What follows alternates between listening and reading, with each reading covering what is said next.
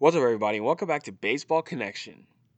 So, an explosive trade deadline is finally behind us. It was a wild day yesterday, a wild day finishing up the trade deadline. We thought that we had seen it all once the Scherzer and Turner deal to LA was announced, but there was much more coming, and it went up right, right against that deadline. Right against that deadline. The Cubs clean house. The Nationals continue to clean house. I mean, even teams that you thought weren't going to be active, the Phillies were active. Everyone was was was making moves yesterday. So, I mean, where do I even begin? So the Cubs. The Cubs they they, they really did they they did it. Everyone is gone. Rizzo is gone. We talked about that. Craig Kimbrel is gone. He's going to the south side of Chicago.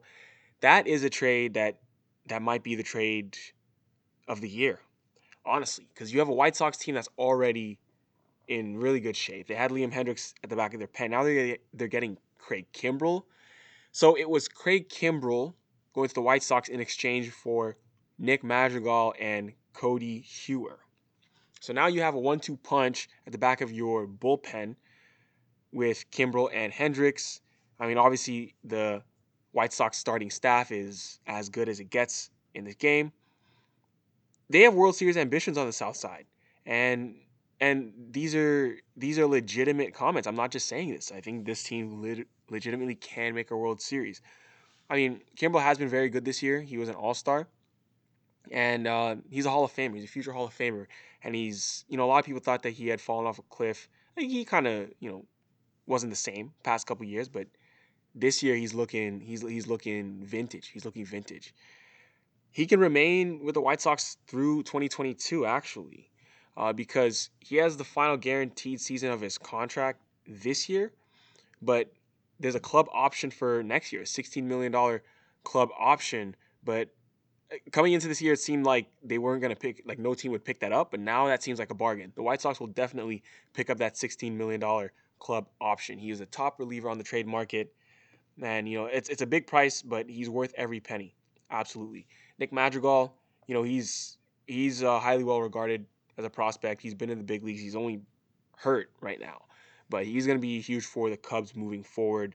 114 weighted runs created plus over his first 324 big league plate appearances. He's probably the best contact hitter in the game. Kris Bryant is gone. He went to the Giants as many people predicted. He is going to San Francisco in exchange for prospects Alexander Canario and Caleb Killian. So KB, he's had a great go with the Cubs. Second overall in 2013. He won the 2015 Rookie of the Year, followed it up with the 2016 NL MVP, won a World Series. I mean, this dude has been awesome. He's been awesome throughout his career. I mean, honestly, he early in his career he would put up six to eight wins above replacement, and we were like, "Whoa, this is awesome!" But you know, it's not sure whether or not he's going to return to that. I think he can. Uh, he just started his career off really hot. Um, him returning to six to eight WAR would be pretty remarkable, but I don't know if he's gonna get back there. He's more of like a, a four or five, like a four WAR player now, honestly. But still, the bat is legit. Bat is legit, and that's what San Francisco is trading for. San Francisco is also trying to win a World Series this year. And um, yeah, Kris Bryant can help them do that. He can help them do that. It was just an absolute fire sale by the Cubs. So, um, you know, I mentioned Kimbrel, mentioned Bryant. Javier Baez is also gone. He was traded to the Mets. Every everybody you can think of. Jake Marisnick is gone. Trevor Williams is gone. You know, other guys earlier this month, Joc Pederson, Ryan Tepera, Andrew Chafin were all sold off. So expect to see guys like Nico Hoerner get a lot of playing time. You know, those guys they need to develop the young dudes. I don't even know who else is left on this team. But the Cubs absolutely cleaned house. Absolutely cleaned house. The Phillies. The Phillies were active yesterday. They went ahead and got Kyle Gibson and Ian Kennedy. And they did this for a package including Spencer Howard. So they added a pair of quality arms, no, Philadelphia did this. Um, Kyle Gibson's the starter. Reliever is Ian Kennedy. And they also got a pitching prospect, Hans Crouse. But in return, the Phillies sent three players young righty Spencer Howard, and then prospect pitching prospects Kevin Gowdy and Josh Gessner. So Max Scherzer was gone. Jose Berrios was gone. I'll, I'll talk about him in a moment. So Kyle Gibson was the top remaining starter on the market. And the Phillies were known to be looking for some pitching help. So they struck big with a package deal to get both middle of the rotation and back end of the bullpen help. So that's what they're going to get there. I mentioned Jose Berrios. Jose Berrios is a Toronto Blue Jay.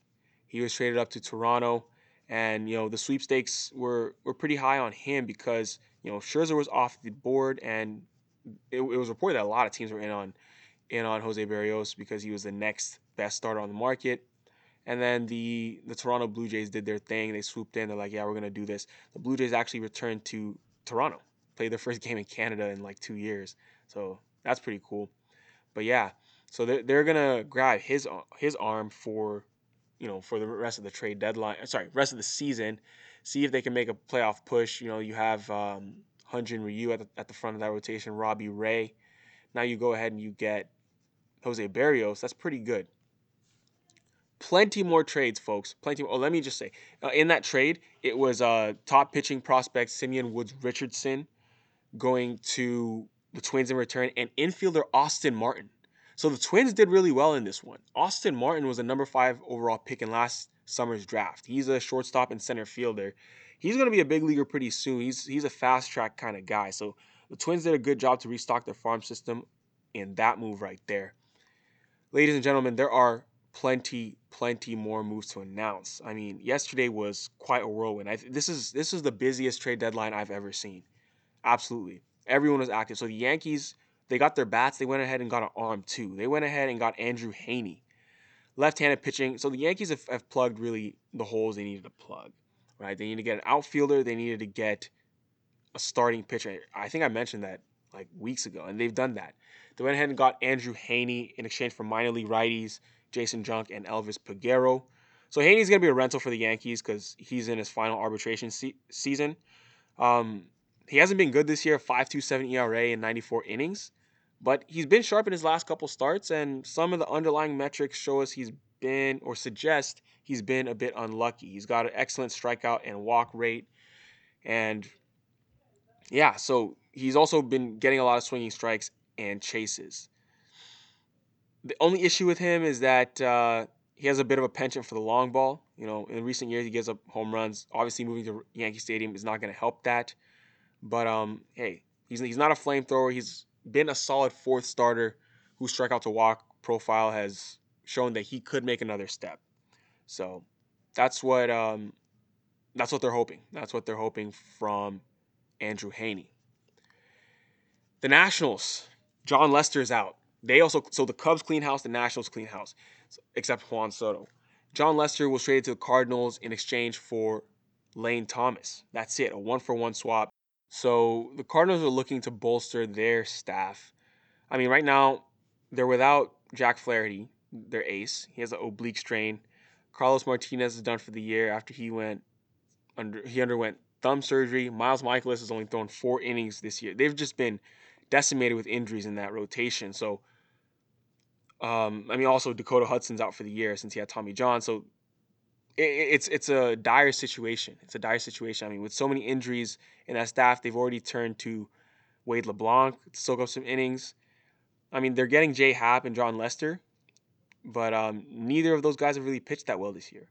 Lester has the better results of those two, but at the end of the day, it's a 5.02 ERA.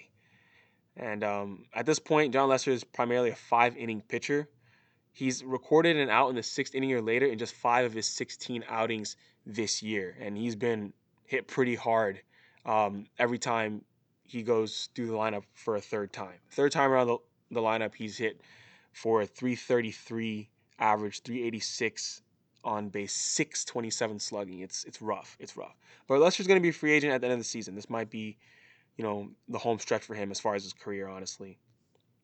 But for the Nationals return, Lane Thomas, he's 26. Uh, he hasn't really been able to produce at the big leagues ever since he had a quick cup of coffee late in 2019. But it's actually pretty surprising for the Cardinals to part with him. Um, I mean, he just hasn't had a big sample size. I'm not even going to read his numbers. It's not worth. He's only had 58 plate appearances. Um, a very small sample of plate appearances in his career, 142, 58 this year. It's just not enough. But as recently as last summer, Fangraphs ranked him as the number 14 Cardinals prospect. Gets a lot of praise for his defense in center field, and he's got some power in plate coverage. So, yeah, we'll see what the Nats can do with that if they can develop that into something. Moving on, moving on. The Braves acquired Jorge Soler. They actually got two outfielders. So they got Jorge Soler and they brought back Adam Duvall. Remember that? Last year, Duvall hitting a bunch of home runs for the Braves. Yeah, they brought him back too. So the Soler trade was a trade with the Royals, and um, the Royals will get minor league right-hander Kasey Kalich in return. I mean, they need outfielders in Atlanta. Ronald Acuna's season-ending ACL tear, Marcell Ozuna's uh, you know dislocated fingers, and he also has a domestic violence arrest. So they need outfielders. I mean, they did go ahead and get Joc Pederson, but now they got actually they got three outfielders. They got Soler, Adam Duvall, and Eddie Rosario as well. So Soler, I mean, he has power. We know this. I mean, I'm pretty sure he led the American League in home runs. I want to say in 2019. Um, yeah, he played 162 games that year and he hit 48 home runs. But since then, he's fallen on hard times. I don't know what happened. He he is just a 90 weighted runs created plus. So kind of came crashing back down to earth. But he's due for free agency after the end of the season. Gives him a power bat nonetheless. And um, yeah, more depth in their outfield.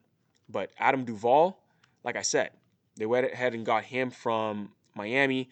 Catcher Alex Jackson is heading to the Marlins. And then in the Eddie Rosario deal, I mean, Rosario's on the injured list right now, but they got him from the Indians. Um, when Rosario returns to the fold, you know, they can add him to the mix. That's a lot of outfielders. I mean, I guess they're going to probably do some kind of platoon where it's going to be between Duvall and then Pederson and Rosario. So Duvall's righty, Pederson and Rosario are lefty. And, you know, once everyone's healthy, they can juggle between the three veterans in the corner outfield. Duvall could actually even play some center. He's actually done that this year. 53 innings up the middle in center field for the Marlins this year. So we'll see how they juggle that. That's a lot. I don't really know exactly how they're going to juggle it, but the Eddie Rosario tra- uh, trade, well, actually, Pablo Sandoval went to Cleveland in that deal. Um, so that's what that was. But lots of moves, lots of. I, I haven't even finished yet, but I'm not. I'm not gonna be able to hit all of them, guys. But I'm, I'm trying my best to uh, to get the big stuff. Get the big stuff. Um, what else? The Phillies acquired Freddie Galvis. So I'm pretty sure he's played with them before. Yeah, he's played with them before. He was a Philly starting shortstop from 2015 to 2017. Um, yeah, he actually played. He was in the Phillies organization 2012 to 2017, but starter for those three years. It's just a trade with the Orioles, and yeah, it's just gonna be cash basically, exchange for cash to get Freddie Galvis. Galvis is gonna be a backup in Philadelphia because they already have Alex Bohm, Didi Gregorius, and Jean Segura. Uh, Gregorius has had some health issues this summer, and Bohm hasn't really hit a stride yet. So getting Galvis is some depth for Philadelphia. Wow, folks, there was a lot. Um, I guess the details on that Baez trade to the Mets was that uh, it was Baez and Trevor Williams um, going to New York in exchange for outfield prospect Pete Crow Armstrong.